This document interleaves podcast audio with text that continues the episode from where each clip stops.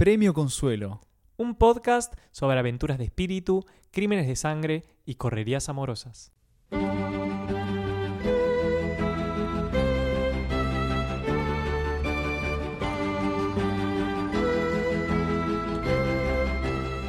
Mi querida audiencia premiada, bienvenidos a un nuevo episodio de este podcast que hemos dado en llamar Premio Consuelo.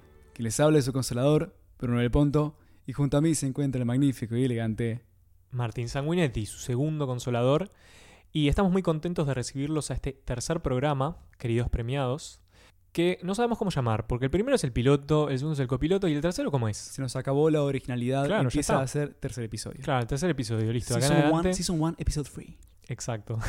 Hay una, hay una marca que superar, eh, que marcaría como la maldición de los podcasts, que se quedan en el cementerio de los podcasts, que no la voy a decir por una cuestión de cabalera, una cuestión bilardista. ok, está muy bien. Pero hay un episodio que por lo general suele ser el último de la mayoría de las personas que se embarcan en el mundo de podcasting. Ajá. Estamos llegando, eh, pero venimos bien. Venimos bien, no, igual este es el tercer episodio de Esperemos muchos más. Sí, ahora, eh, no pasó tan poquito tiempo desde la vez que grabamos el copiloto. No, de hecho, va. Pasó un tiempito Pasó un tiempito importante. y esto se debe a un hecho puntual Ah, sí, sí. que tiene que ver con la aparición de síntomas en pandemia COVID. Fui un sospechoso de COVID. Ese fue el nombre que me dieron. Sospechoso de COVID. Y me dio negativo. Tenía que construir suspenso porque lo acabo de Claro. No, me dio negativo. yo quería construir un poquito más de suspenso, pero no, sí. no, no. Y Tenía da- tenías todas, todas las tenía fichas. cartón tenías lleno. cartón lleno, claro. cartón lleno. ¿Sabés Cantaste qué? bingo Eh, una vez, la única vez que fui a jugar al bingo, bingo real, no bingo Sí. en la escuela, eh, me con mucha gente adulta, ¿no? De la, de la No, es, tercera una- edad. es un ambiente tristísimo. Me emocioné y Mucho grité pucho. línea, grité línea y todo el mundo se rió porque alguien ya había gritado línea. Yo Ah. pensé que yo pensé que se podía decir que completaba su línea, Claro. ¿no? que se cantaba una vez Claro, y listo. claro. Y fui el objeto de humillación y de burla Claro. de todo un Pero lugar lleno de desconocidos y mi amigo, mi amigo Fede, que quizás estará escuchando, Ajá. cagándose de risa. Ah, O pero sea, fue con vos. ¿Fueron un bingo? ¿A qué edad todo esto? Todo esto era los... No éramos niños, tendríamos ya ¿Y 23, qué los llevó 24. a ir a un bingo? Yo, un casino te entiendo, como que hay cierta cierto misterio, cierto misticismo atrás de, de las paredes de un casino, como, uy, ¿qué estará pasando ahí adentro? ¿Qué No haciendo? romanticemos la ludopatía, por Bueno, favor. tenés razón, perdón. Pero un bingo, ¿qué lleva a una persona a ir a un bingo? ¿no? Y a mí la curiosidad, precisamente. Yo lo asociaba al mundo si hay algo que no me da curiosidad es lo que pasa en un bingo. Si hay una cosa que tienen en común los niños y los viejos es que se cagan encima y juegan al bingo. Tenés razón. Y usan pañales, claro. Claro, Rompen las claro. pelotas. No, Rompen con, la- mu- con mucho, Durísimo, ¿eh? con mucho respeto al colectivo de los niños y la gente adulta mayor. Está bien, está que no estén edad. dentro del focus group, pero tampoco hay que putearlos. Claro. Ok, Martín. Bueno, entonces esas fueron mis vicisitudes. Este, pasé el hisopado, la experiencia de hisopado, que es recontra fea. Contame un poquito sobre eso. Mira, ¿Dolió? ¿Te quedó la sensación en la nariz? Más Quizás que fue una- doler, una, sensación placentera, andás a ver. No, Quizás no, no. descubriste no entré en el bando. morbo. No entré, no entré en el bando del de masoquismo. meterte cosas en la nariz. No. ¿Por qué no? Una, una fijación nasal. Claro. No, a ver, son dos hisopos distintos, muy largos. Uno va al. Ambos van, al- van al fondo de la, de la garganta, Qué impresión. pero uno es a través de la nariz. Entonces se manda recta. Y la sensación que tenía era que me estaba por sangrar la nariz en Mm. cualquier momento. Pero convencido, ¿eh? Y no. Y no. Y el de la garganta, nada. Tan convencido como que tenías COVID y tampoco. Tan convencido como que tenía COVID. El lunes pasado me dijeron, me dieron el resultado vía WhatsApp. Me mandaron el PDF del archivo y le mensaje diciendo, tu resultado dio negativo. Y ni siquiera abrí el PDF. ¿Fue un poco negligente? Sí, tal vez. Ujú. Pero bueno, me confié y fui a ver a mis viejos. Le di un abrazo a mi mamá, a mi papá. Fue muy lindo Ujú. eso. Este, y después nada, volví a exponerme a la vida, así que Ya de está. vuelta Quizás no puedo. tenés COVID. Quizás de vuelta tengo claro, quizás contraje COVID en estos cinco días. Espero que no sea el caso. Eso fue lo que demoró, ¿cuánto? Una semana más. Una semana más. De hecho, ¿cuándo fue la última vez que grabamos? Como hace tres semanas. Hace creo. tres semanas, tal cual. Mucho tiempo, pasó mucho tiempo. Ya extrañábamos el podcast. Los extrañábamos a los premiados. Bueno, está bueno que agencies el tema ese porque también teníamos que verbalizarlo. Sí. Le di, le di a mi hermano escuchar el piloto y el copiloto. Los escuchó de un tirón. Ah, por cierto, más contexto. Los escuchó cuando él también estaba siendo víctima de síntomas De del síntomas. COVID. Y él estaba al pedo en su casa sintiéndose con decaimiento y me dijo, dale, pasame el podcast que lo escucho. Escuchó los dos de un tirón, le encantaron. Pero una crítica constructiva que me hizo fue, ¿por qué insultás a la audiencia? y es porque cuando hacíamos la preproducción del podcast acá con Martín, Hubo una pequeña confusión. Claro, habíamos pensado, bueno, ¿cómo llamamos a la audiencia? ¿no? Que tantos programas radiales y podcast famosos tienen un nombre para la audiencia, el mismo canales de YouTube. Dijimos, tenemos que hacerlo. Aparte se presta a premio consuelo. Y dijimos en su momento, dale, nosotros podemos identificarnos como los consoladores, aparte aprovechando la, la ambivalencia del significado, el chiste, Exacto. el chiste tonto, y el público van a ser los consolados. Y como que en su momento, la idea del podcast esta, ¿cuándo- ¿hace cuánto la venimos discutiendo?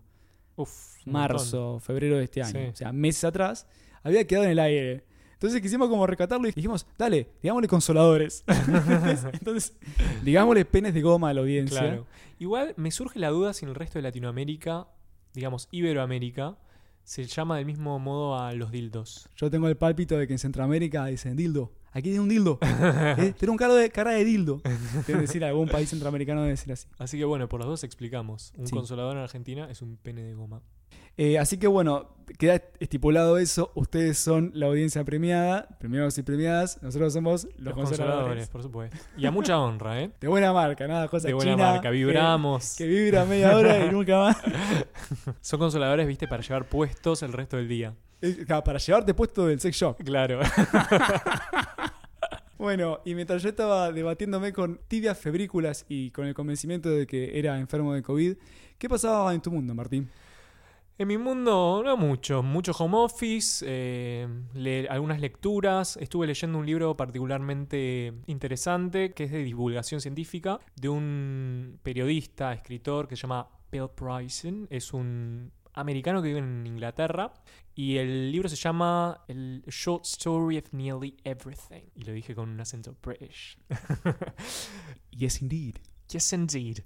Y. mm, Scuba diving. y está, está, está escrito de una forma como muy, muy cautivadora. Nada, me, me- gusta, es una, es una lectura entretenida, no es literatura, y yo sé que eso no le gusta mucho a Bruno porque me hincha bastante con que lea únicamente literatura. No, No, mentira, no, no, me tampoco hincha, no soy me el hincha, otro no, no, club, no. pero me sorprende la gente que tiene el hábito de leer, pero que rechaza sistemáticamente la literatura. Exacto. Que no son pocos. Y básicamente eh, hace referencia al origen de nuestro mundo, ¿no? De hecho, arranca el libro diciendo, bueno, si, si estás leyendo este libro es porque pasaron tal y cual cosa eh, relacionadas a la evolución y, sí, a procesos evolutivos que te permiten hoy entender un lenguaje, poder leer, poder transmitir una idea a través de, de la letra, de las palabras.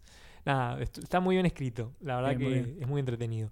Y no, como te comentaba, eh, también estuve practicando bastante canto, como posiblemente se hayan dado cuenta por Mm. el final del segundo episodio. Mm. y Los si no lo escucharon, los invito a escucharlo. Los famosos backstage. Los famosos que llegaron backstage. para quedarse. Exacto. Son como, son, es que son como el copetín que tienen las pelis de El- Marvel. La frutilla de del postre. Exacto, Tenemos, hay una expresión ya armada para decir esto, Bruno. Para celebrar la paciencia, ¿no? De que se queda ahí expectante, viste, por ahí todavía sopesando la experiencia de haber escuchado todo el capítulo. Y de repente, uy, ah, ¿qué está Martín ¿Qué está cantando? pasando? ¿Qué es esta voz angelical? y aparte para bueno, colmo, en estéreo, viste, que te llega por una sola oreja, viene, viene, Claro. viene desde el éter y te habla al oído y te es dice otra experiencia lindas. completamente distinta. Está mi voz de mierda en el otro oído. No, no, no. Claro que tapando no. la de Martín. Y mm, bueno, estuve practicando bastante. Estuve estudiando, se podría decir. ¿Y qué otro hecho importante hubo? Y fue nada más y nada menos Nada más y nada menos. Que el cumpleaños de nuestro querido Bruno. Coincidente, Happy birthday to you. Coinci- Muchas gracias, Martín. Coincidente con el día en que me sentí peor. Claro. Coincidente, así que la vida me dijo, así que tenés 28, pelotudo. Claro, toma. Toma. Es la vida misma. Cuando nada, tenés una alegría al mismo tiempo. Horrible. Pero, pero ligué regalitos. Ligué un montón de regalitos, pero voy a decir los que son de libros. A ver, a ver. Me, había, me dieron más o menos a pedido, ¿viste? Porque uno cuando sabe que se viene la fecha de cumple, ¿viste? Empieza a comentar, no, ¿sabes qué libro hace mucho quiero comprar? Y vas tirando, ¿viste? Claro, como quien A no quiere la como cosa. quien no quiere la cosa, amigas, a familiares. Me dieron eh, Las Islas Sajalín de Chekhov, hacía muchísimo tiempo quería leerlo. Es un libro muy largo, es un- una crónica, un testimonio de viaje, un estudio de eh, penitenciarías, es todo eso junto. No es una obra de teatro como es habitual Obra de teatro. leer de, de Chekhov, ¿no? No, claro, no solamente tiene teatro Chekhov igual, eh, tiene, Ah, tiene perdón, novelas, cuentos, tiene, de todo, tiene de todo. Yo lo único que leí de él fue El Jardín de los Cerezos. Ajá, Únicamente. yo leí El Jardín de los Teresos. Ah. Mejor no expliquemos lo que significa eso. no, yo leí El Duelo. No confundir con Los Duelistas de Conrad, se llama parecido. De hecho, son como 300 páginas y el duelo recién viene al final y es muy decepcionante. ¿De qué trata la isla Sajalín? Chekhov está en la flor de la vida, es un escritor reconocido en Rusia, todavía no tiene ni siquiera 30 años. muere su hermano y, más o menos movido por, por esa desgracia enorme en su vida y por un montón de razones que nunca se pudieron terminar de elucidar, el tipo dice, me voy a ir a la otra punta de Rusia para estudiar cómo es la vida en la isla Sajalín. ¿Y por qué no, no? La isla Sajalín era una isla penitenciaria gigante, háganse idea de como si fuera Alcatraz en San Versión Francisco, rusa. pero inmenso, que está al norte de Claro. Japón. De hecho, mucho tiempo se la disputaron con Japón. Y es una isla gigante con todas localidades, no es que es una sola localidad. Y ahí es donde Rusia mandaba a todos los, los prisioneros más grosos. Tenían que atravesar toda la Siberia en un viaje que duraba como dos, tres meses, Tranqui. en el cual ya de por sí muchos morían. Estamos hablando de fines del siglo XIX. Y finalmente terminaban en, la, en esa Lo que isla la suerte de sobrevivir ese viaje. Exacto. Llegaban a la isla penitenciaria donde había mucha anarquía, en el sentido de que cada centro penitenciario se regía por sus propias reglas. Ajá. Algunos mucho más rigurosos que otros, que hasta llegaban a- al nivel, tengo entendido, eh, tengo que, estoy leyendo libros, recién empecé, Ajá. que eran mucho más laxos, hasta convivían con los tipos. Como era una isla, muchos se quedaban en la isla después, o sea, Claro. una vez cumplida la sentencia. Pero bueno, por ahí en dos semanas leo esto y me di cuenta que estoy diciendo cualquier zaraza. Pero bueno, quería confirmarlo. Y también mi tío, gracias tío, ayer me trajo los cuentos completos de Martínez Estrada. Estaba enloquecido, enloquecido por leerlos. A uno ya los leí porque los estudié en la Facu, pero son geniales. Muy cortito, Martínez Estrada es un ensayista argentino famoso. Hizo libros como Radiografía de la Pampa, La cabeza de Goliat, Muerte y transfiguración de Martín Fierro. O sea, un ensayista hiper reconocido. En su momento también tenía poemas, ¿no? Pero hoy en día trascendió más por los ensayos que en un momento de la vida se pira, se raya, en Argentina quiere decir enloquece eso, y se pone a escribir cuentos. Pierde los estribos. Pierde los estribos. Escribe 20 cuentos de un tirón y nunca más volvió a escribir cuentos. Ajá. Son cuentos demenciales, maravillosos, y tienen un montón de, de temas constantes que lo- le dan un, un sentido de coherencia, de unidad. Todos son sobre grandes comunidades, viviendo una situación muy particular. La historia transcurre por un periodo de tiempo muy largo. Son geniales. Les recomiendo, por ejemplo, La Inundación o Marta Riquelme. Hay que entrarle, Hay que entrarle. hay que entrarle. ¿Y yo que te regalé, Brunito? De paso, cañazo, ¿no? De paso, cañazo, mirá eh, cómo empezó Martín a, a relucir el orgullo. Me dio un set de vasos, pero mirá, en este momento me estoy besando la yema de los dedos hermosos. ¿Por qué? Porque yo en casa, acá tengo un equipo de cristalería muy fino, de verdad lo digo, ¿eh? But. But eh, tienen poca capacidad y me dan cosas, como demasiada cosa para el uso cotidiano. Entonces termino usando ¿Qué? unos vasos de muy mala calidad, de plástico, que son como para jugar al beer pong. Exacto. Y yo siempre le recriminé a Brunito que no daba. Le No degrado, te degrado el ritual de la comida cada vez que te sirvo la coca en. Exacto. ¿Cómo, cómo puede ser? Mínimamente vidrio. Pero bueno, ya, ya ese problema no va a existir.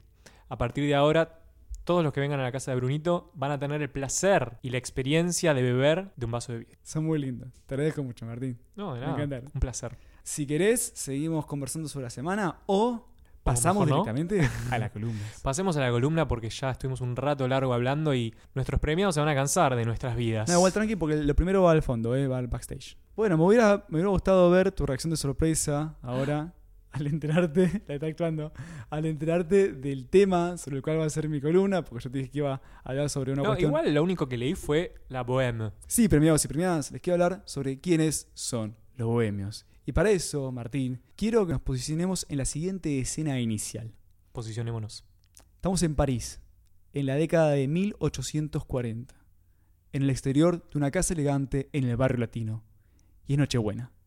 Rodolphe, un escritor, y Marcel, pintor, se lamentan por su desgracia, mirando a través de la ventana la cena que se da la familia. Son jóvenes artistas solos en el frío, sin nada para comer.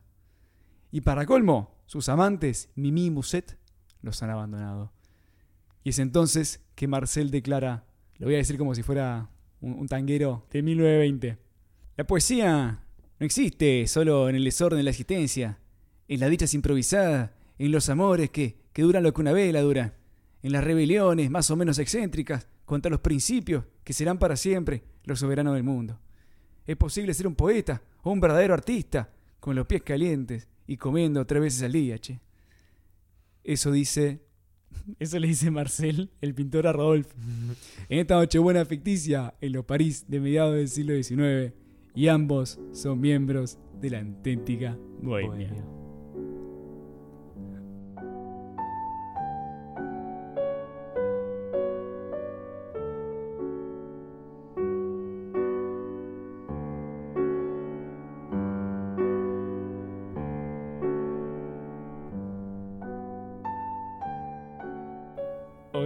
Ahí seguramente puse alguna música piola.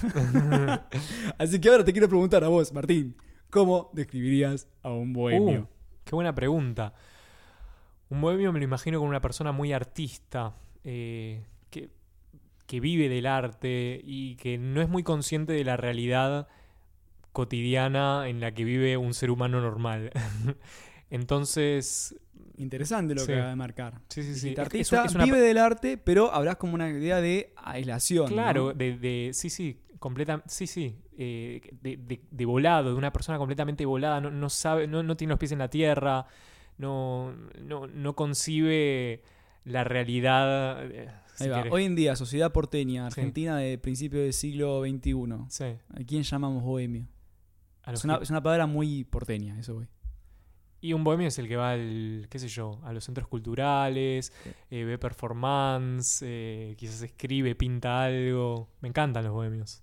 Yo Pero- soy un poquito bohemio. ¿No te remite un poquito al hippie conoce? Sí, re hippie conozde, re Ok. hippie. Porque para ser bohemio, uno tiene que tener plata. ¿A quién llamamos hippie conoce acá en Buenos Aires? Bien, expliquemos. Bueno, hippie se entiende, ¿no? Con OSDE, OSDE es una prepaga que, bueno, básicamente para tener acceso a ella tenés que tener cierto poder adquisitivo. sí, entonces- como para clase media alta, clase alta. Exacto, entonces ser hippie con es ser, si quieres, una persona así bohemia. eh, Bueno, pero no vuela con lo de bohemio. O sea, sería la persona que no transige con un montón de convenciones de, qué sé yo, la burguesía. sí, de la burguesía capitalista, pero si se, querés. hace, se hace el loco porque tiene el porque respaldo. tiene- exacto, económico. Tiene el, ¿no? el respaldo económico de papá. de de, papá y de mamá. Entonces, eso es un lado. Sí, con frecuencia en Buenos Aires se asocia, Gran expresión. se asocia la idea de bohemia con la de hippie con OSDE, ¿no? Pero porque te decía esto porque quiero que exploremos precisamente de dónde viene la bohemia, quiénes fueron los auténticos A bohemios. ver. Y me, perdón, Sí, me no, surge una, una pregunta eh, que quizás la menciones, pero antiguamente, va, no tan antiguamente, pero República Checa, o si querés, Checoslovaquia, Exacto. era conocida como Bohemia y Moravia. Es así, es Ujú. así. O sea, la, la idea de Bohemia es una región de lo que actualmente es la República Checa. Es, es eso, ¿sí? Por eso bohemios sería el, el gentilicio. Y viene precisamente de que en la Francia del siglo XVIII se le decía bohemios a los gitanos porque se pensaba que esa nación era proveniente de esa zona de eh, Europa del Este. Y nada que ver.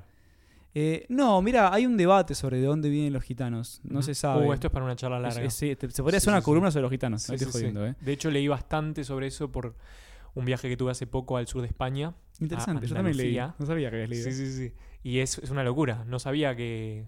el no conocía el origen, las costumbres, eh, qué, qué significa ser gitano. Con ¿no? frecuencia se dice que vienen de Rumania, pero en verdad no. Ajá. Pero bueno. inter- interacción con gente de la comunidad gitana. No, muy interesante. Habla una lengua romance que viene del latín, así que muchas veces uno le entiende, Ujú. hablan caló. Ujú. Pero bueno, entonces con frecuencia se lo eh, asociaba a un modo de vida que no sigue las reglas, más heterodoxo, caracterizado por viajar mucho, la errancia y por apartarse de las normas y las convenciones sociales, naturalmente burguesas, ¿no? que son la la del resto del mundo. Entonces, la pregunta sería, ¿cuándo empieza a ser usado para referirse a los artistas? ¿Cuándo? Bueno, estaría bueno pensar que no, es una cosa que surge orgánicamente, porque no, lo inventa un tipo. Ok. una persona dice: Esto es un bohemio. Sí, eh, Ok. el origen es en la literatura, precisamente. En la obra Escenas de la vida bohemia de...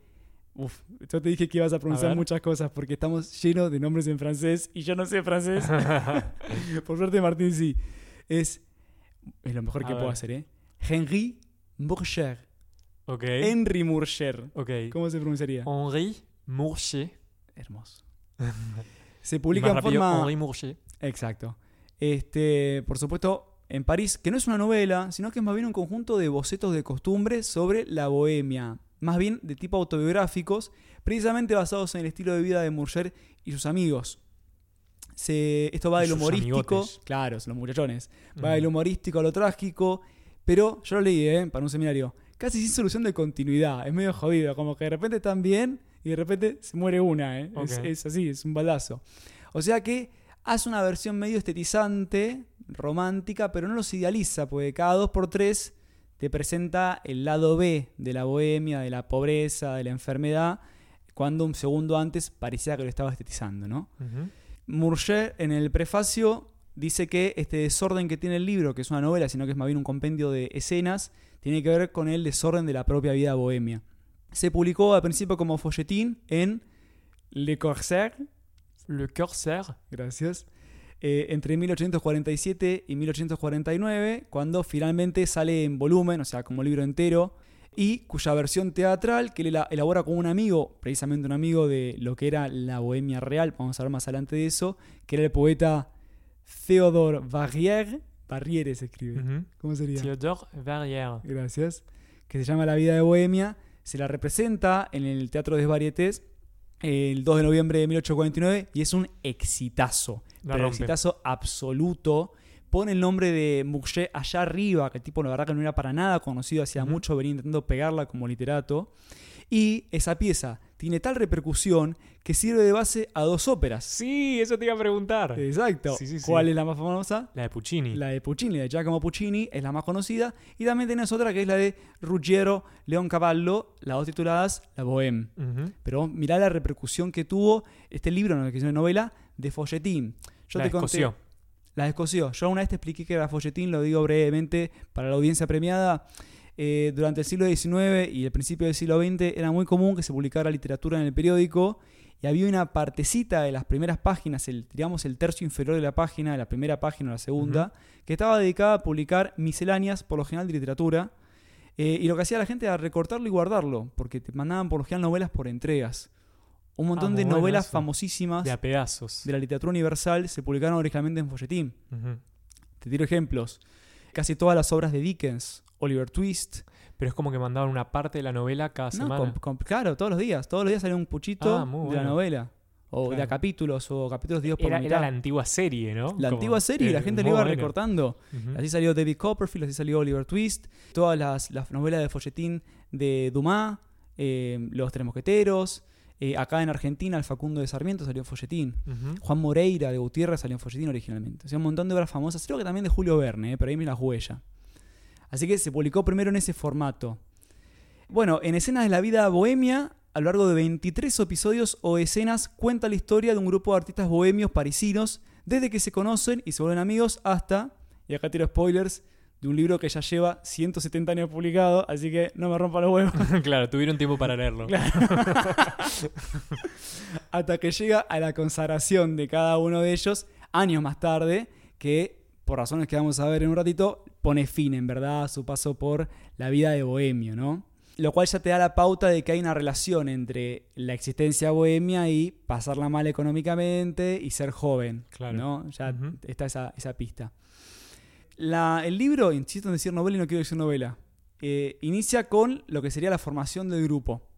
Ellos son, de vuelta yo a Martín, A ver, a ver. Alexandre Chaunard, ¿cómo sería? Alexandre Chonard. Ay, hermoso, es como una propaganda de jabón. Él es el músico y arranca que el tipo tiene que abandonar la guardilla que alquilaba porque debe tres meses de renta. Ah, ok. Y durante Eh, todo ese día... Tranquilamente ser la Argentina de 2020. ¿no Claro, sin ser bohemio, ¿no? Siendo un tipo que tiene un trabajo asalariado Estable. con aporte. Todos los días de 9 a 5, claro. En ese día, durante toda la jornada, va conociendo a los demás del grupo, que son Gustave Colin, Colline se escribe, ¿cómo sería? Gustave, ¿cómo? Colline con doble, A, doble N. Colin. Colin, que es el filósofo. Ah, no, es Colline. Sí, Colline, entonces. Sí, sí, sí, perdón. no, no, por favor, es el filósofo. Rodolphe, que es el literato, el escritor, y Marcel, que es el pintor y quien después habría de ocupar el cuarto de Alexandre. Ok. Eh, todo esto, por supuesto, pasa en el barrio latino de París. que ¿Cómo se dice en francés? Le quartier latin. Claro, El famoso Claro. quartier latin. sí. Más adelante se les va a sumar un quinto, que es eh, Carlos Barbemuche. Ok, ese sí lo sabes pronunciar. es como esa gente, viste, como que hay un grupo de gente que tiene nombres similares. Me pasó con un grupo, perdón, comentario entre paréntesis, Bienvenido de sea. amigas que era Meli, Mile, Male y Daniela. que rompen con la armonía. Entonces acá era eh, Marcel, Alexandre, eh, Harry, Henri y Jorge. Claro, claro. No, este era Carlos Barbemuche. ¿Cómo sería? Barbemuche. Bar- ¿Cómo? Barbemuche. Barbe- la O se come larga. Barbemuche. Barb- Barbmuche. Ok. Él es literato y filósofo platónico y se presenta ante ellos ofreciéndose a pagarles el banquete a cambio de que lo acepten en el grupo. O sea, él es el burgués que coquetea con la forma de ser bohemio, pero no participa Claro. de la pobreza, tiene Claro, guita. claro, así cualquiera. Era un hippie con tenía voz de claro en aquel entonces. Bohemio con. Usdi. Y no están solos, sino que tienen amantes y novias que van y vienen, ¿no? Pues los dejan en un momento. Todos queremos ser Carlos. Claro. Eh, tenés Musette, es la compañera de Marcel, Marcela de Pintor, acordate. Sí. Mimi está con Rodolphe. No se encarinen con Mimi porque muere de tuberculosis. Ah, pobre Mimi. Nunca dice que es tuberculosis, pero se puede deducir. Eh, Todo lleva a pensar. el mismo Murger en verdad muere de tuberculosis. Mirá qué terrible. El autor de esto. Qué locura. A esto ni siquiera sé cómo se puede pronunciar. Femi, P-H-E-M-I-E. E. Femi, sí. Femi, la tintorera con Jonard. Y después tenés la señora de Colin, lindo. que no, Sí. no es la señora, no está casado. Y todas estas mujeres de la bohemia van a funcionar como un nexo entre los artistas y la clase alta, porque muchas veces le ayudan a vender obras a la burguesía más adinerada o los ayudan a darle clases a, a niños pupilos de precisamente de familias aristocráticas o de la alta burguesía de París. Todos ranchean. Sí. Ranchear acá en Buenos Aires quiere decir juntarse a pasar el tiempo en un lugar. Chilling Ujú. sería en inglés. Todos se juntan en el café Momo. Por eso es muy común ver cafés que se llaman Momo. Por Ah, esta razón. no tenía idea. Es Yo conocí al, al rey Momo. al rey Momo del carnaval, claro. Es un lugar de reunión habitual. eh, ahí conversan, ahí escriben, ahí crean, componen música. Y siempre hacen un uso desubicado, un uso abusivo del espacio. ¿Por qué? Porque casi nunca consumen algo. Y cuando es así, por lo general lo hacen pidiendo prestados, se endeudan. eh, Ay, es muy real la canción de, de Charles Aznavour. Claro, pues viene de acá. Sí. Ay, es excelente. Ahora, ahora todo tiene sentido. Y sin embargo, todo está embebido en un clima lindo, optimista, quilombero. Incluso esos ocupaban la sala de- del Café Momo y los otros comensales se iban porque hacían quilombo. Quedaban ellos solos. Salvo, eh, ¿cómo se llamaba? Eh, Carlos Barbemuche, que, que le gustaba el quilombo y se quedaba. En la escena 1 dice que tienen en común estos tipos. Por un lado tenés el concepto común del arte, no dice cuál, Murger, que no es casual. Eh, el uso del humor, todos tienen un humor muy sofisticado, muy agudo al Claro. conversar. Después, la sensibilidad ante lo bello. Son personas de espíritu sensibles. ¿no? que se emocionan y que saben reconocer la belleza. Y la ilusión y el ánimo juvenil. Que ojo acá, no, es, no basta con ser joven, es juvenilismo también. ¿Entendés? Ok. O sea, es, Es tener un espíritu juvenil. claro. O sea, Andy Kuznetsov siempre tuvo juvenilismo. Claro, él, es un bohemio. Él en Un- el, un, en el- saludo y un abrazo enorme. un saludo enorme. Él en el prefacio, él dice que la bohemia siempre existió de todas partes, en todas las épocas artísticas y literarias, pero solamente es posible en París. y sí. Arranca con eso. Que tenemos que entender que es La el ciudad de París, las luces. pero ese París de la monarquía de Julio. La monarquía de Julio es... eh, A ver esas fechas. te- Estoy fresquito, ¿eh? Pará, me estás desafiando a reconstruir desafiando. la sí. secuencia de, de Por organismos de poder ver. en Francia ante el siglo XIX. Sí. Bueno, a ver. Arranca con la Revolución Francesa.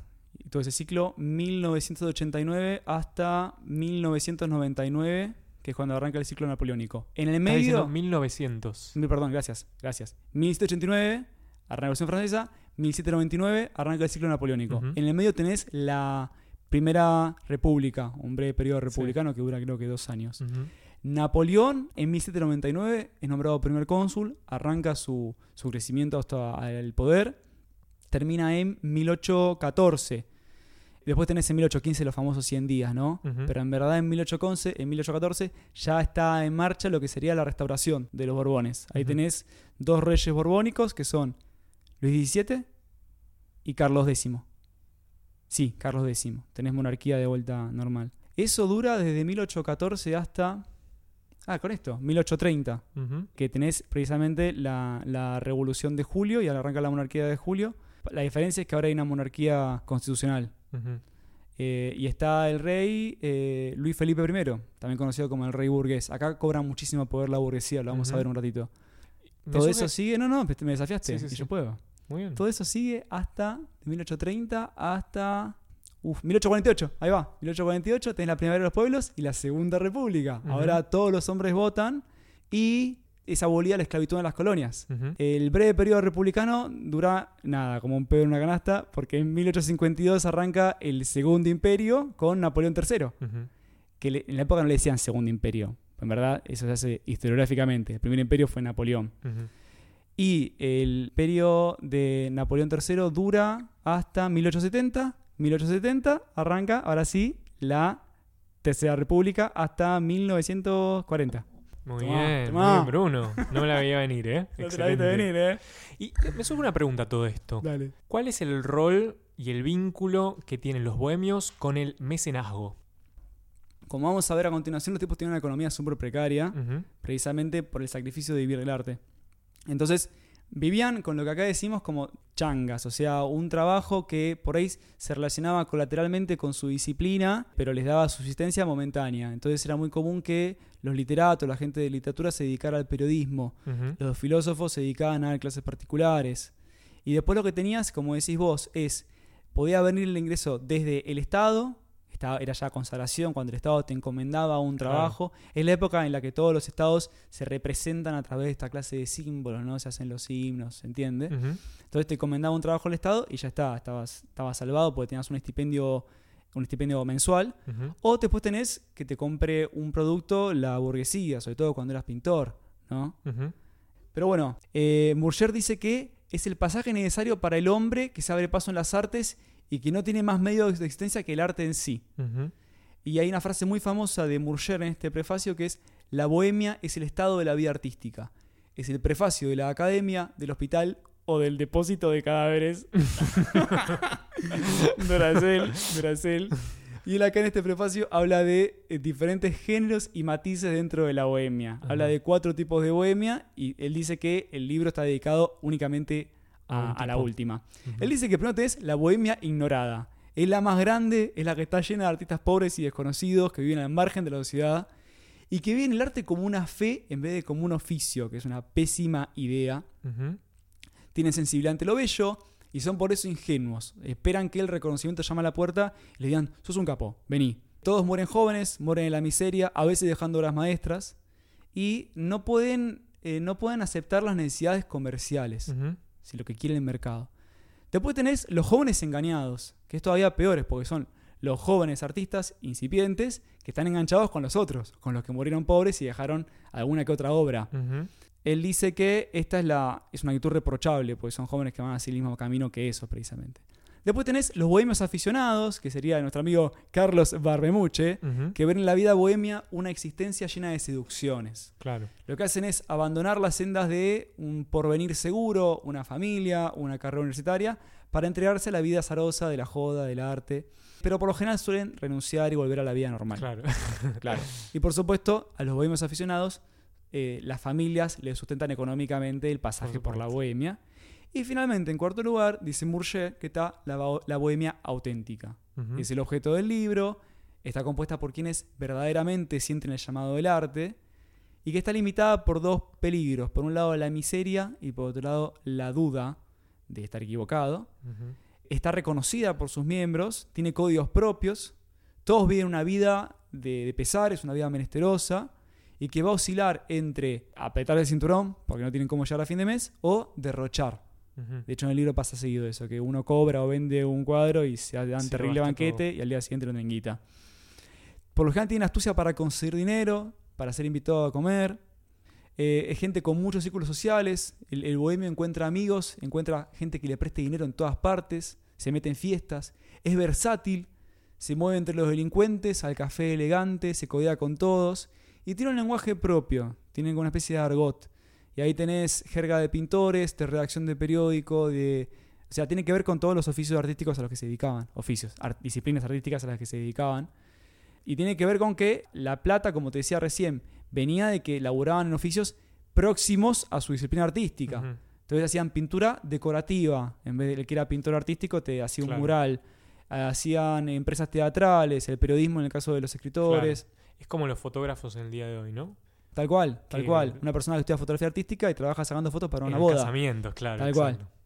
Entonces, todo esto es lo que vemos en la obra de Murger, pero vale preguntarnos, ¿cuánta realidad histórica ahí en la bohemia según Murger. ¿Se dice Murger o Murger? Murger, nunca se pronuncia. Bueno, de ninguna de las dos maneras en que lo estaba diciendo. Por un lado hay que destacar que el libro es autobiográfico, Sí. casi de novela en clave, ¿eh? que cambia los nombres reales, porque Murger sería Rodolphe, e inventa el nombre de bohemios, que como decíamos se usaba en la época para referirse a los gitanos, pero ahora referido a su grupo de amigos, que en realidad se llamaban a sí mismos como los bebedores de agua, porque no tenían guita para comprar vino y pensaban que era graciosísimo llamarse los bebedores de agua. Pero la obra fue tan importante y tuvo tanto peso en su momento que instaló el término bohemio como un sinónimo de estilo de vida extravagante, es pobre, es el, el que te pide guita, ingenioso y que está dedicado exclusivamente al arte, sobre todo pintura y literatura. Entonces, una cosa que yo te propongo para corroborar cuánta veracidad histórica hay en, en este perfil de bohemio original es volver sobre un texto de nuestro viejo amigo Pierre Bourdieu. no citamos a otra persona en Premio Consuelo más que a Pierre Bourdieu, que se llama La Bohemia y la invención del arte de vivir, que hace un recorrido histórico de la bohemia parisina. Esto lo saqué de para el libro. Se llama Las reglas del arte, génesis y estructura del campo literario. Ajá. Y el capítulo se llama La bohemia y la invención de un arte de vivir. Lo digo por si tenemos académicos en la audiencia y lo quieren buscar. Claro. Naturalmente, para que exista la bohemia como estilo de vida artístico compartido por un grupo de tipos, primero tiene que haber ciertas condiciones para que haya artistas, ¿no? Como un grupo grande de personas. Lo que dice Bourdieu es que en la época de la Revolución Francesa tenía cierta sociedad de escritores, de artistas, pero era muy chiquito. Dice que en verdad todo explota a principios del siglo XIX, 1800. Ujú. ¿Por qué? Porque es una época en la que crece un montón el mercado del arte. Tenés un montón de personas, hombres naturalmente, porque en la época patriarcado, que se reciben del secundario y que quieren conseguir trabajo, pero no tienen ni los medios financieros ni los contactos como para hacer valer ese título de bachiller y conseguir un cargo administrativo. Lo tienen todos acaparados los aristócratas y la alta burguesía que se quedó acomodada primero con la Revolución Francesa y después con Napoleón. Entonces de repente te encuentras con un montón de jóvenes sin dinero que vienen de clases medias, de clases populares, muchos de París, Murger era de París, pero otros son de provincias y van a París para probar suerte a ver si logro ser escritor, Claro, si logro, tal cual, si logro pararme como artista en la gran ciudad. Todas cosas que entonces eran de la nobleza, eran de la burguesía parisina. Esto lleva a dos cambios gigantes. Por un lado, de a poquito, toda la esfera del arte, el campo de actividad del arte, se va separando más de los demás campos de la sociedad, de la política, de la religión, se va formando como un campo propio. Un campo propio, pero que al mismo tiempo está atado al mercado. Y eso es bueno y malo al mismo tiempo. Es bueno porque te da la posibilidad de vivir de una disciplina artística, pero es malo porque dependés económicamente del mercado Claro. y de lo que el mercado quiere consumir. Claro, claro. ¿Entendés? Es Lo que hablamos el otro día de. Sí, y eso modifica un poco tu, tu producción. Exacto, lo que hablamos del elige tu propia aventura. De que el- en el campo de producción de bienes simbólicos tenés por un lado los tipos más vanguardistas que producen cosas que únicamente consumen entre ellos, que es complicado, y después el público masivo. Y que tiene que pasar, viste que decía que tiene que pasar tipo dos o tres generaciones Hasta que se masifique. eh, hasta que se masifique y todo el mundo pueda consumirlo y entenderlo. ¿viste? Eh, y por otro lado, llevó a la transformación de la relación entre el mundo del arte y el mundo político. Una vez que tenés todo este grupo de jóvenes, eh, artistas eh, en París que no consiguen laburo, nace el estilo de vida bohemio, que consiste en convertir el arte de vivir en un arte bello, una de las bellas artes.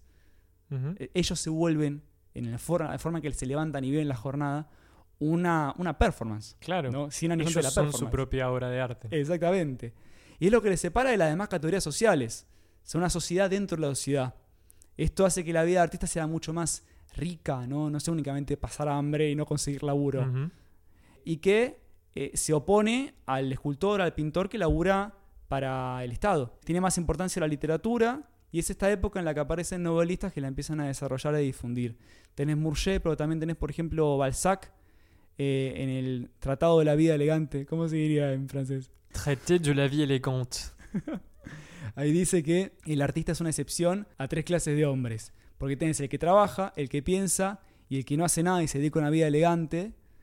Pero el artista es aquel cuyo ocio coincide con el trabajo porque hace lo que, lo que le gusta y alternativamente va a ser elegante y descuidado. O sea, Balzac y Murger lo que hacen es a través de la literatura crearle una realidad social al intelectual y al escritor cuando antes no la tenía. Ujú. ¿entendés? O en todo caso la conocían únicamente Claro. ellos. Crean al bohemio como una figura social, pero también de la literatura. Ajá. Eh, y otra cosa que caracteriza a la bohemia, dice acá Bourdieu, es que se resiste a una clasificación, porque es jodido encasillarla. Por un lado, Perdón, ¿ellos se autorreconocían y se autopercibían como bohemios? está buenísimo esto que decís, el término lo inventa Murger. Por eso. Entonces, ellos, claramente no. ellos se aferran, no, no se aferran a ese a ver, tenían una conciencia, tenían sentido de, ¿cómo se diría? Espíritu de grupo. Sabían que eran distintos, se oponían a la, a la vulgaridad de los gustos de los burgueses, se reconocían como un grupo con características identitarias. Este, pero te decía, por un lado la, la pobreza la acerca al pueblo, pero después tenían la liberalidad sexual, la pasaban bien, en una época de un conservadurismo altísimo, y también el, el arte de vivir, por otro lado lo lo acercaba un poquito más a la aristocracia, a los chetos, a la alta burguesía. Y eso hace que constantemente la bohemia vaya cambiando en estas décadas de características. Bourdieu señala dos muy grandes. La primera sería la bohemia dorada, es la de principio de, de siglo XIX, y son dandis románticos refinados, tienen atuendos medio, para la época medio osado, y que salvo por el dinero, tienen todos los atributos de la clase alta. Son burgueses descarriados, Pequeño detalle igual. Claro, ¿no? burgueses que perdieron la, la plata, parientes pobres de grandes dinastías, aristócratas arruinados que perdieron el latifundio. Y después tenés la segunda bohemia, que es la de Murger. Es la de 1848 con la Segunda República. Es mucho más numerosa, con jóvenes sectores populares que dijimos habían ido a París a, conseguir, a buscar laburo y que están obligados a desempeñar una segunda profesión para vivir, quizás sin una relación directa con la literatura, ¿no? como decíamos antes. Bueno, ese es el análisis que hace Bourdieu, es muchísimo más vasto, se fija en un montón de figuras, sobre todo de, de Baudelaire y Flaubert. Ujú. Pero- Baudelaire. Gracias. Ahí sí se pronuncia la R. Eso en verdad porque tengo que tomar un traguito de agua y no puedo más. Ah. Pero bueno, básicamente las características generales que él destacó es que mm, tenían un autoconsumo, o sea, ellos celebraban cada vez que uno transgredía las, las convenciones en las obras como en las vidas. Eh, después que se colocaban en oposición al mundo burgués, es una época justo en la que el mundo burgués estaba afirmando de modo brutal los valores. Yo te decía que en la monarquía de Julio eh, a, a Luis Felipe I se le llamaba como el rey burgués. Y eh, si, si viene una monarquía constitucional y tiene acceso al voto, el acceso al voto es únicamente por el, el grado de impuestos que pagás. Entonces Claro. únicamente votaba la gente de mucho dinero. Y en una acción de contraofensiva a esto, se, surgen cosas como, por ejemplo, el arte por el arte. Es una concepción del arte completamente separado de estas esferas deliberadamente. Está determinado por una idea completamente desengañada del mundo político y del mundo social. Una cosa que para ellos es un balazo de agua fría es que yo te hablaba de la Segunda República en 1848, es cuando se pone el voto masculino, se saca la, la esclavitud, piensan como que, uy, de vuelta el pueblo tiene la- las riendas, y cuatro años después arranca el Segundo Imperio. Vuelve, sí, sí. Entonces, ese momento es que mandan todo a cagar y se consolida un montón el arte por el arte. Y no hay que olvidarse de el desprecio del éxito. Estaba la idea de que eh, la marginalidad, la indigencia, la miseria te da una perspectiva privilegiada para entender la sociedad. Y venía en verdad un mal concepto de lo que eran los artistas burgueses, que eran los que tenían garantizada la clientela, el- la comida en la mesa, el ingreso a fin de mes, porque eran los que tenían que hacer lo que le gustaba eh, a, la burguesía, que lo Claro. consumía precisamente, ¿no? Eh, por mucho tiempo la bohemia tuvo una lucha de legitimidad con, con la academia de decir qué es lo, cuál es el arte de ese momento. Pero al final la bohemia termina ganando y es por eso que cuando muchos de ellos escriben las memorias, dicen yo era bohemio. Que por ahí en la época no querían decir la pasaba Claro. como el culo. Pero en retrospectiva dicen sí, por supuesto sí. que era bohemio. Eh, eh, vendía. En el momento había una dificultad para discernir entre el artista fracasado, que era el que no la pegaba, y el artista maldito, que al contrario, era el que estaba lleno de talento, pero era tan, tan transgresor lo que proponía que terminaba en, en el fondo en el margen de la sociedad. Ujú. Pero bueno, ese fue un breve, no tan breve, recuento de, de dónde nace la figura del bohemio y qué tanto de verdad tenía y, y cuánto se ha degradado en el uso que le damos hoy en Hoy día, en ¿no es día, ¿cierto? totalmente, totalmente. Igual todavía hay un remanente, ¿no? De eso. Está un poquito relacionado con eso. Sí, yo creo que lo que sí, subsiste sí. es la, la La precariedad idea económica, el aspecto desalineado, Sí. sin duda, la roña. Y, y la parte artística, ¿no? El, el talento por el arte. Va, talento es una palabra fuerte, pero por lo menos la afinidad por el arte. Un poco, un poco sobrevivió. Como en Pues- cada episodio lo di todo, ¿eh? Sí, lo, todo. lo da todo Bruno y nada, lo apreciamos muchísimo. porque- Había más info que dejé afuera. Sí, y es un trabajo de investigación enorme y, y muy, muy valioso, muy valioso y de excelencia, por supuesto. Por lo que vamos a pasar de forma fluida al siguiente momento, o a el siguiente momento. Atroz sería eso. Ah, ¿no? sí, sí. La, No, la no, porque es. El siguiente momento, De con mayúscula, Ah, perfecto. que lo decidimos llamar de una forma muy particular. Y esto se basa en una experiencia de clases, no particulares, de clases en institutos de francés Sí. En el momento que nosotros teníamos un pequeño recreo para tomar algo, el profesor nos refería a un momento particular que se llama pause café. Obviamente lo pasamos al castellano, lo castellanizamos, pero este momento sería la pausa café. Hermoso, me En encantó. este momento estamos tomando, tomando un macchiato con Bruno, muy rico por cierto, y vamos a hablar, El mío tiene el dibujo de una embarcación española hecho con crema. hecho por mí, Lo hizo Martín recién. pues soy un bohemio. Martín no es un barista porque no quiere. Exacto. Porque no quiero, no quiero humillar. Prefirió, el trabajo ultrajante de ser ingeniero. Sí.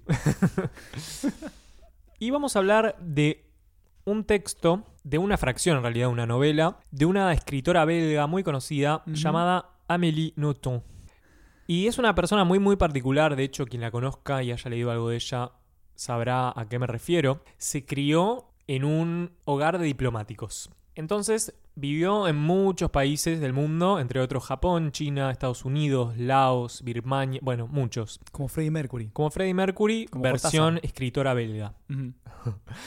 Y, mm, Hoy se cumple 45 años de Bohemian Rhapsody. ah, ¿en serio? Sí. Bueno, celebramos esos años. Así. Viva. Y engancha porque hablamos de los bohemios. Eh, Bohemian Rhapsody. pero Eh, ¿Qué te ¿Qué parece? nivel? Increíble. Y te voy a cantar retro con un rato. A eh. ver. Ah, No, bueno, está bien un rato. prosigue, Dejémoslo de frutillita, de postre. Entre otros sitios, entre otros países donde vivió, eh, estuvo mucho tiempo en Japón y de hecho decidió regresar a Japón para trabajar en una empresa multinacional En Nintendo. no, no exactamente, pero una empresa multinacional en la que eh, Perfeccionó su perfeccionó japonés. su japonés. Ok. Pero todo esto en qué año es? Porque yo vengo a hablar del siglo XIX. Todo esto es más o menos, no, no, no, en los años 90. Ok. Eh, Bueno, más. sí, sí, acá está nomás. viva sí, ella. Sí, está viva, por supuesto. Sí, sí, es una autora que está que sigue viva, sigue entre nosotros y sigue produciendo. De hecho, a partir del año 1992 escribe una novela cada año. Es, es una máquina de escribir. La verdad. Tipo Woody Allen es. O César Aira. No, Cesaria llegó a sacar dos o tres novelas por mes. Ah, bueno. Big ligas. es otro nivel. Otro nivel. Ok, ok. Ok. Ahora vos decís Japón, qué interesante, qué interesante, porque un director japonés muy famoso es Akira Kurosawa, que tiene una eh, película que se llama Rhapsody en agosto. Ah, mira. O sea que esto se podría llamar Bohemian Rhapsody en agosto. En agosto. ¿Eh? ¿Eh? ¿Sí? Muy bien, muy bien. Ese era el retruco. Sí, no está tan bueno. Eh, eh, en mi cabeza sonaba mejor. Es como más un envío, diría yo. Pero bueno, cuestión que mm, trabajó en una empresa multinacional japonesa y fue una experiencia muy singular y muy particular. Y por ende decidió escribir una novela entera relatando su experiencia en esta empresa. Una novela llamada Stupor et Tremblement. O sea, estupor y temblores. Yo pensé que era supera tus problemas. Bueno, casi. sonaba- sonaba Sí, así, sí, sí, sonaba sí, así. sí, sí. Es una novela en parte cómica. eh, ¿Hasta qué punto es novela? Es una novela. ¿Es un testimonio? ¿Es más un testimonio autobiográfico? No, no, no, no, porque es una ficción. De hecho, ella confiesa que eh, no, son, no son hechos exactamente iguales a los que ella vivió. Mm, Bueno, el nunca- compañero nunca de trabajo en la vida real se llamaba Ping y le puso Pong en la novela. Exacto. Ya, ya está, Si querés, otra cosa. es, una Rolón. novela, es una novela autorreferencial, pero no es, no es un. No es la de Murger. Exacto, no es una crónica, no, no, no. Es una novela. Es Mm. ficción. Nada, muy interesante. Pero con la excusa de hablar de su pasaje por la empresa, habla de la sociedad japonesa, me dijiste vos. Al revés, en realidad con la excusa de hablar de la sociedad japonesa y de sus costumbres y de su realidad y de su día a día, habla sobre su experiencia en, en esa empresa. Y muy dramática también en algunos... en ¿Vos la leíste? ¿Es larga? ¿Mediana? No, no, no, para nada es cortísima. Ok. O sea, era una Yo novela antes de no lo dije, pero 150 200 páginas. escenas de la vida bohemia son 80 bueno, páginas. para usted que es licenciado en letras es poco, pero... No, pero es muy corta. Para hacer novela del siglo XIX, Sí, sí, de vuelta, no es una Sí, es novela, pero entre es comillas, cierto. novela es cortísimo. Ok, pero volvamos entonces. Volviendo entonces, Estupor y Temblores, que relata un poco su experiencia o la experiencia de una persona extranjera, no japonesa, que trabaja en una empresa eh, de Japón. Para como el Japón de los 90, que imagino que sería recontra neoliberal, ¿no? Sí, sí, sí. O sea, en- entregada absolutamente al desarrollo industrial, empresarial, en servicios, Sí, ¿no? y, y una sociedad muy explotadora de los trabajadores. Exacto, que los consume y los explota. Sí. De hecho, el menemismo japonés. Exacto. De hecho, introduzco acá una pequeña anécdota que me comentó un jefe que tuve. Venga. Que me comentó que en Japón hay como cier- hay cierto sindicato al que muy pocas personas obviamente están afiliadas y dice que todos los días miércoles a las 5 de la tarde pasa una persona en bicicleta tocando una campana para avisarle a los trabajadores de la City de Tokio que ya deberían estar yéndose a sus casas. Y por supuesto nadie se va. Ah, mirá. Nadie le presta Oh, atención a qué- esa campanita. Qué jodido, Sí, eh. sí, sí. Uh, es, un, es el piquete japonés. un trosqueo radical impresionante. No te lo esperaba esa. eh. Ojo que está la campanita. Me encanta. Bueno, y quería llevarlos a pasear por una fracción de esta novela que me pareció particularmente interesante, en la que habla de la realidad de la japonesa, de la, perso- de la persona femenina, de la figura femenina japonesa. Qué difícil es decir mujer, ¿eh? Qué difícil es decir mujer, sí, de la mujer japonesa. y arranca así. Ok. Estoy usando un kimono en este momento. Si por algo merece ser admirada la japonesa, y merece serlo, es porque no se suicida. Conspiran contra su ideal desde su más tierna infancia. Moldean su cerebro. Si a los 25 años todavía no te has casado, tendrás una buena razón para sentirte avergonzada. Si sonríes, perderás tu distinción. Si tu rostro expresa algún sentimiento, te convertirás en una persona vulgar. Si mencionas la existencia de un solo pelo sobre tu cuerpo, te convertirás en un ser inmundo. Si, en público, un muchacho te da un beso en la mejilla, eres una puta. Si disfrutas comiendo, eres una cerda. Si dormir te produce placer, eres una vaca, etc. Estos procesos resultarían anecdóticos si no la emprendieran también con la mente. Fuertes Se declaraciones. tenía que decir y se dijo. Totalmente. Terrible. Habla de un nivel de, de coerción y de control de los cuerpos desde el punto de vista de la sociedad japonesa. Sí, de abismal. opresión a la mujer, ¿no? De, de incapacidad de exteriorizar hasta cuestiones fisiológicas, ¿no? Como tener Terrible. pelos o, o sueño o ganas de ir al baño. O, sí, o sentir placer por comer. No, no, terrible. Y esto sigue. Porque, en resumidas cuentas, la estocada que, a través de todos estos dogmas incongruentes, se ha asestado a la nipona es que nada bueno debe esperar de la vida. No aspires a disfrutar porque tu placer te destruirá. No aspires a enamorarte porque no mereces que nadie se enamore de ti. Los que te amarían, te amarían por tu apariencia, nunca por lo que eres. No esperes que la vida te dé algo, porque cada año que pase te quitará algo. Ni siquiera aspires a una casa tan sencilla, una, perdón, una cosa tan sencilla como alcanzar la tranquilidad, porque no tienes ningún motivo para estar tranquila. Aspira a trabajar. Teniendo en cuenta tu sexo, existen pocas posibilidades de que puedas labrarte una buena educación, pero aspira a servir a tu empresa. Trabajar te hará ganar dinero, el cual no te proporcionará ninguna alegría, pero al que eventualmente podrás recurrir en caso de matrimonio, por ejemplo, porque no serás tan estúpida como para creer que alguien pueda interesarte, interesarse por ti únicamente por tu valor intrínseco. Aparte de esto, puedes aspirar a llegar a vieja, lo que, no obstante, carece de interés, y a no conocer el deshonor, lo que constituye un fin en sí mismo. Así termina la lista de tus lícitas esperanzas. Tremendo. Firma papá. Tremendo. Yo creo que habla de una, una mujer, un rol de mujer al que le niegan completamente la, la interioridad. No se trata únicamente de ser un ciudadano funcional al, al sistema, sino también que esta funcionalidad pase por, por anular todo lo que te defina mínimamente como persona, como sujeto. Totalmente. Tengo la impresión yo desde afuera, ¿no? Que la sociedad japonesa mastica a la gente ya siendo hombre. Imagínate las consecuencias que entran desde el punto de vista patriarcal. Sí, sí, sí, es terrible. Una vez me vi un documental cortito, creo que la BBC, sobre la situación de los homeless en Japón, en Tokio.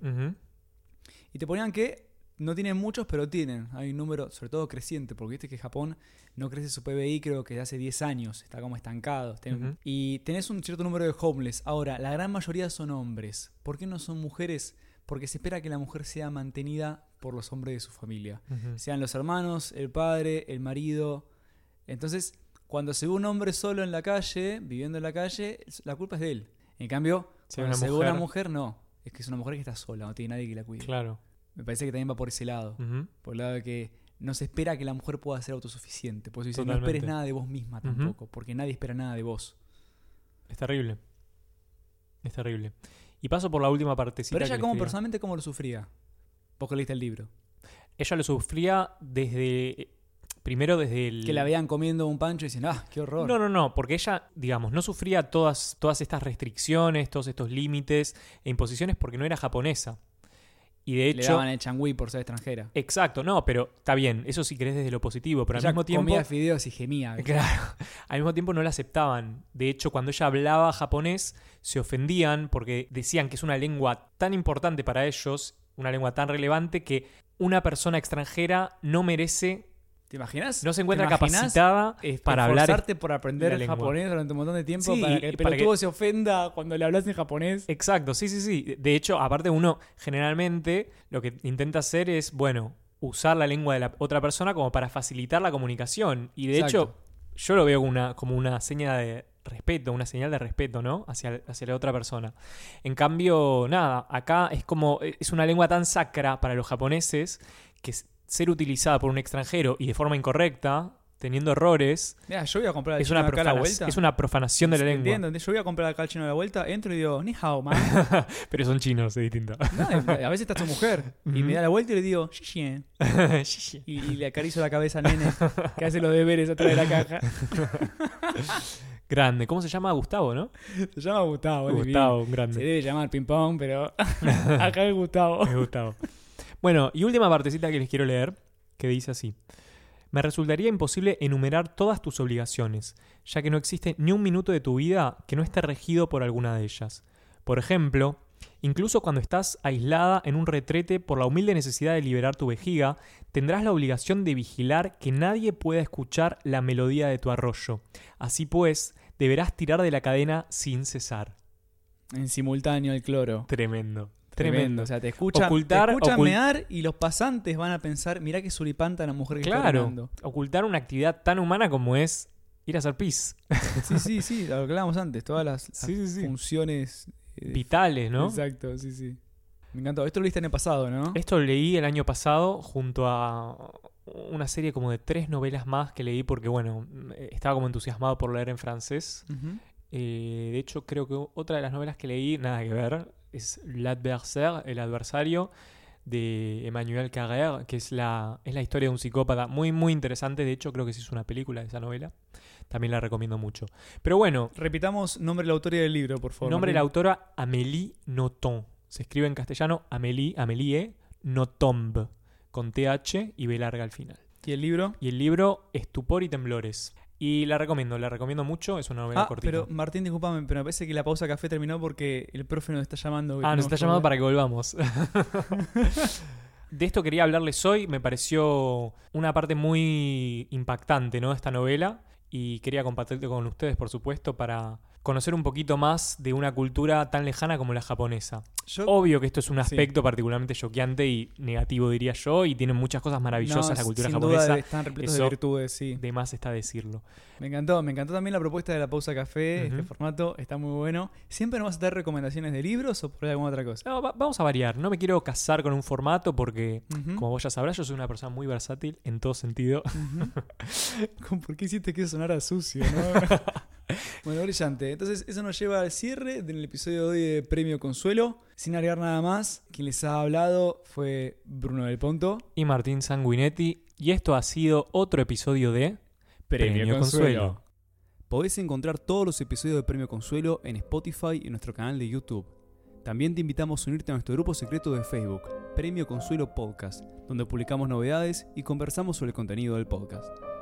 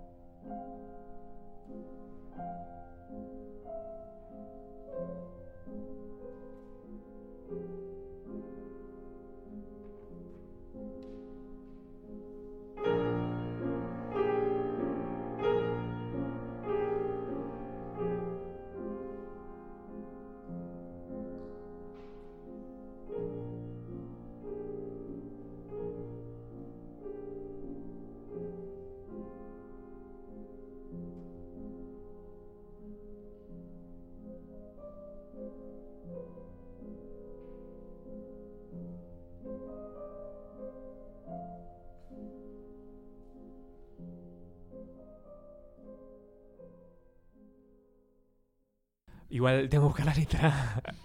No, lo que te acuerdes. Je vous parle d'un temps que le moins de 20 ans ne peuvent pas connaître. Montmartre en ce temps-là accrochait ses lilas jusque sous nos fenêtres si l'humble garni qui nous servait de nid ne payait pas de mine. C'est là qu'on s'est connu, moi qui criais famine et toi qui posais nu. La bohème, la bohème, ça voulait dire on a 20 ans. La bohème, la bohème, nous ne mangions qu'un jour sur deux. Bueno, eso es un pedacito de lo que me acuerdo. Me encantó. Maravilloso. Maravilloso.